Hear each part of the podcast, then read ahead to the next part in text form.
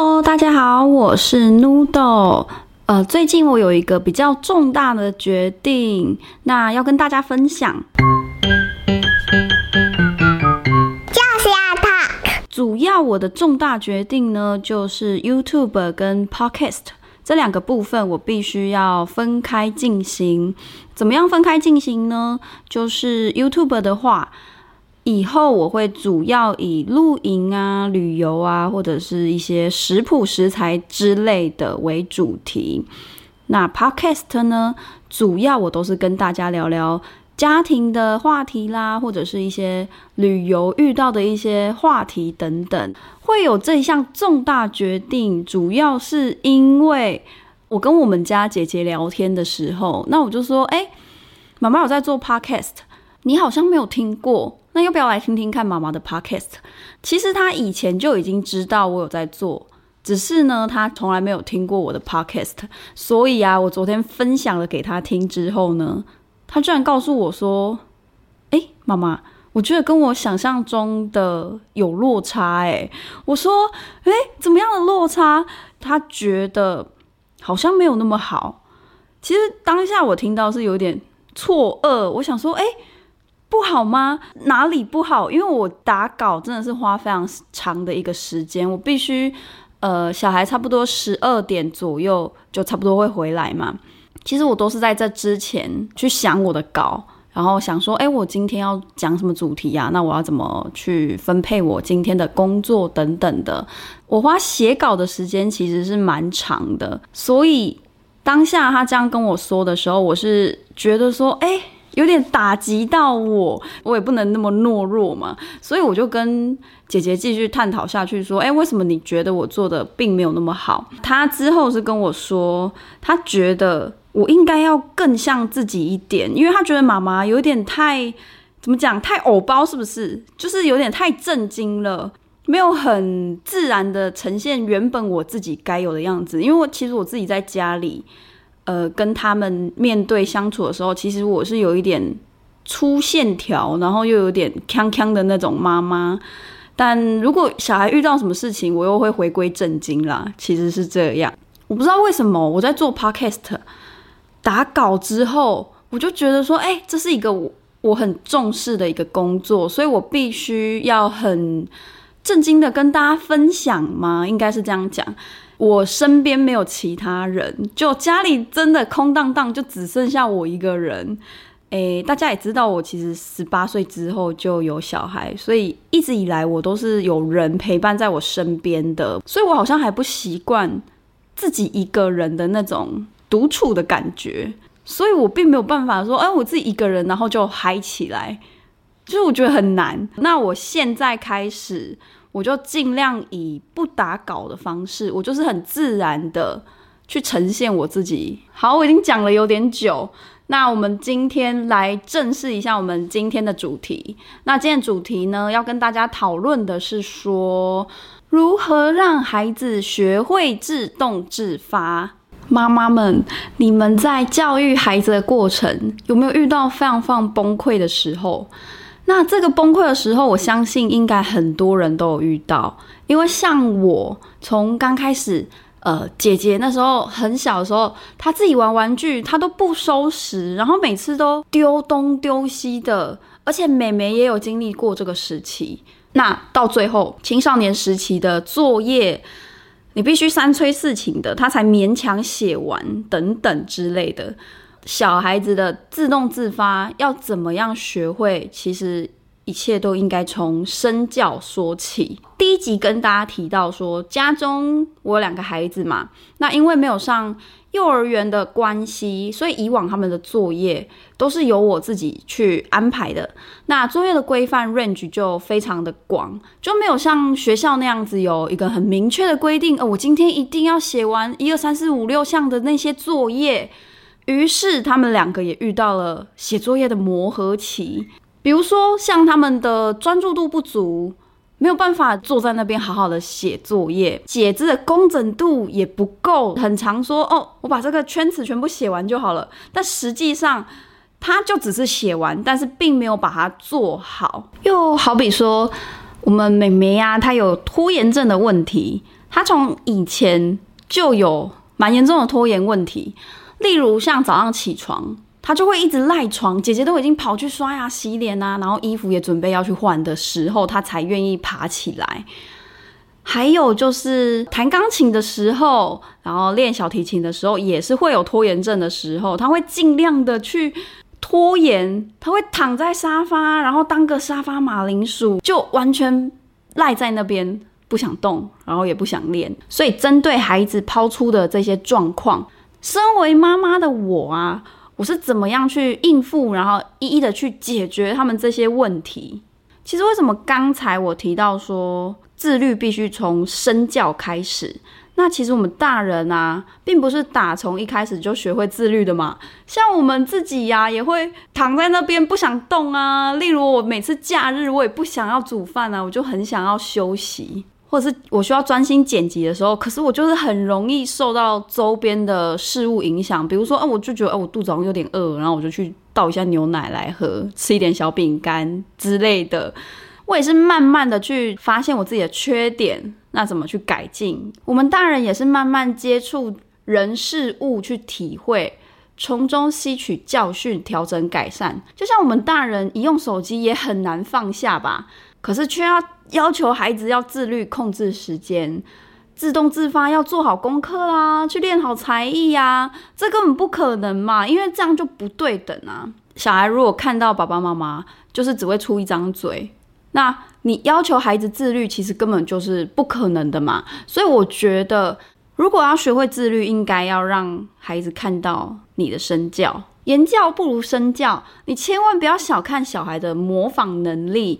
其实爸爸妈妈的一言一行都是孩子模仿的对象。大人以身作则才是自律的最佳范本。回归于孩子本身，自律的培养呢，刚开始我一定都是从陪伴开始。那怎么陪伴？就是我会陪他们写作业啊，陪他们练习才艺啊。陪伴呢，并非只是督促，或者是你只是坐在旁边就好。需要适时的要求孩子，也要适度的给孩子空间。比如说在写字、在写圈词的时候，你千万不要因为说哦，他写的不好，他的字怎么写这样子，擦了又擦，改了又改，写了又写，千万不要因为写的不好，然后你就抓狂。虽然我自己有几次的确是这样啦，可是我之后自己也有发现，说我这样是不对的行为，所以我在呃之后，我在这之后我自己都有改进。别因为孩子写字写的不好，或者是才艺练得很差，然后你就大发雷霆。只要孩子肯愿意坐在桌子前，好好的练习个五分钟，你都必须要肯定他的努力跟付出。虽然我讲这样子，但是我觉得大人都必须要换位思考一下。你不要一下子要求完美，你只需要孩子跟昨天的自己相比有进步、有努力，你就不要吝啬的给他予鼓励。因为我们大人也是一样的嘛，总是会很希望呃长辈啦，或者是呃老板的肯定。职场上也会希望同事的肯定吧，所以我觉得对孩子也要不吝啬的给予鼓励，给予肯定。再来，我会对时间呢跟进度会有一个明确的规范，让他知道说，在说好的时间跟进度内，你必须得专注做好这件事情，不要轻易分心。第一集有跟大家提到，我之前教孩子都是使用番茄时钟法嘛，所以我也会拿来应用在孩子写作业的部分。一开始我会先设定好。十分钟的写作业时间，要做事情先全部做好，然后这十分钟你就必须好好的坐在书桌前面，好好的写字，好好的认真，不要说途中然后突然说要去喝水啦，去尿尿啦，突然看到那里有鸟，然后就跑去看看外面的鸟儿飞啊，这样是不行的。所以我就是会跟他说，这十分钟你就好好的专注写作业，那这十分钟我也会在旁边陪他。番茄时钟法一定会设定闹钟嘛？我都会看他们当天作业的多寡来决定说，哎，我今天要给你休息多久？在这之前都会先跟孩子说好。其实一来孩子有办法在这个分钟数内好好的专心；二来就是也可以培养孩子的时间管理能力，强化他们对时间的管理。那对专注力的培养也相当的有效果。好，前面提到的陪伴啊，还有对时间进度的规范，都是短暂可以看到效果。可是时间一拉长，孩子就会觉得，哎、我好像怎么好像受到爸爸妈妈控制的成分居多。有些孩子真的很聪明，他们自己会发现，哦，怎么爸爸妈妈会用这种方式对付我呢？那他们这时候一定也会不受控嘛。所以要怎么样让孩子觉察学习是很有趣的，能启发孩子学习动机，我觉得是更重要的哦。那怎么引导孩子启发学习动机呢？呃，我觉得要引导孩子学习课业的价值，就是让孩子可以想象说，我们现在学习是不是就很像在玩游戏，在练等一样的感觉？要提升自己的技能点数啊，未来迎接更多挑战都是一大助力。就让孩子想象说，哦，我今天我把这个作业写好了，那我是不是就是有提升到我写作业的能力？只要孩子认同这份价值。而且对孩子本身也具有意义的时候，就能在孩子的学习动机上扮演着关键驱动的力量。那讲到最后，我觉得自律的本质终究要让孩子去明白，说你自己的事情必须得要由自己来做，学会一个负责任的态度。像我们家妹妹前阵子刚上小一，那时候她就是属于一个需要他律的阶段。那时常受到环境的诱惑，就跟我一样，就是受到环境的诱惑，然后他的心都不知道飘到哪里去了，很长就是呃东摸摸西摸摸，然后都跑哪里去了。然后有时候我就是可能工作一半，就想说，哎，人怎么不见了？然后把他叫回来这样。然后他每次想到什么，他就会立刻去做什么，就会抛下他现阶段要做的事情，立刻去做他想做的事情。可是我并不会当下去制止他说：“哎，你不能这样做啦！你怎么可以这样子呢？”我是用提醒他说：“哎，你这样可能会来不及喽。哎，妈妈觉得你这样可能会来不及哦。我们等一下六点可能要吃晚餐了，你再这样子玩下去，可能就没有时间了耶。”就会这样跟他说。如果他还是说不动，我就会让他自己去承担来不及的后果。知道爸爸妈妈只能协助，我们并不是事情的主导者。然后培养孩子从他律发展成自律的阶段。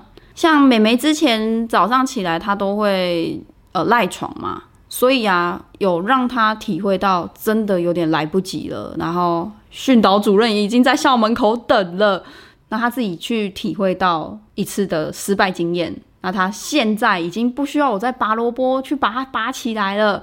现在上学前的准备啊，他都是自己弄好再出门，然后头发要绑头发的东西准备好给我，然后我再帮他绑。那现在他放学回家写作业的时候，他自己就会把他的作业准备好，然后开始动手写。其实这个我觉得没有花很长的时间，因为毕竟他知道这个作业就是他自己的范围内，所以我觉得写作业倒还好。我好像并没有提醒到他太多。讲到这个，那就要说到才艺了。才艺的部分呢，我觉得真的是非常 非常累的一件事情。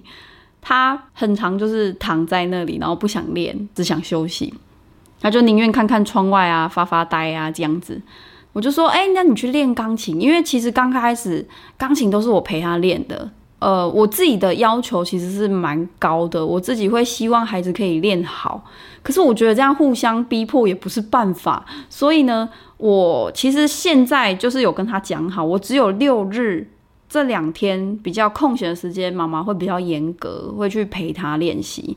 一到五的时间，我就完全放手，你就去练。那如果你练得不好，那没关系，你下一次上钢琴课的时候，老师还会再重复说：“哦，你这里又要重练。”他自己会去承受嘛。那小提琴也是啊，就是都是一样的。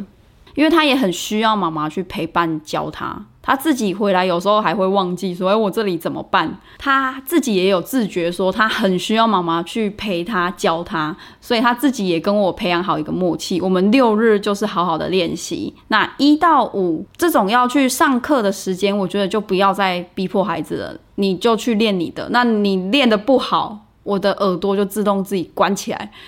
当做没听到，对，那所以平日的时候也都会自己去练习才艺，那也都不需要我去讲，他自己就去练好，然后他自己去练，呃，设定一个时间，说他今天要练到怎么样的次数，或者是怎么样的程度，这样。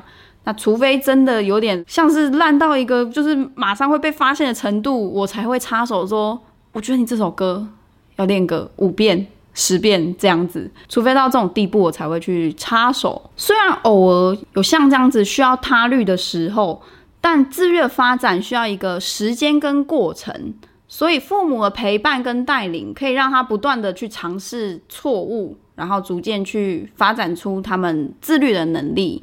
关于孩子自律部分，有没有妈妈就是要跟我分享的，都欢迎留言给我。那我会在呃去凭借我之前的一些经验，或者是我觉得可以去帮助到你们的，然后去回复你们这样子。谢谢大家今天收听就是要 Talk 的全新改变。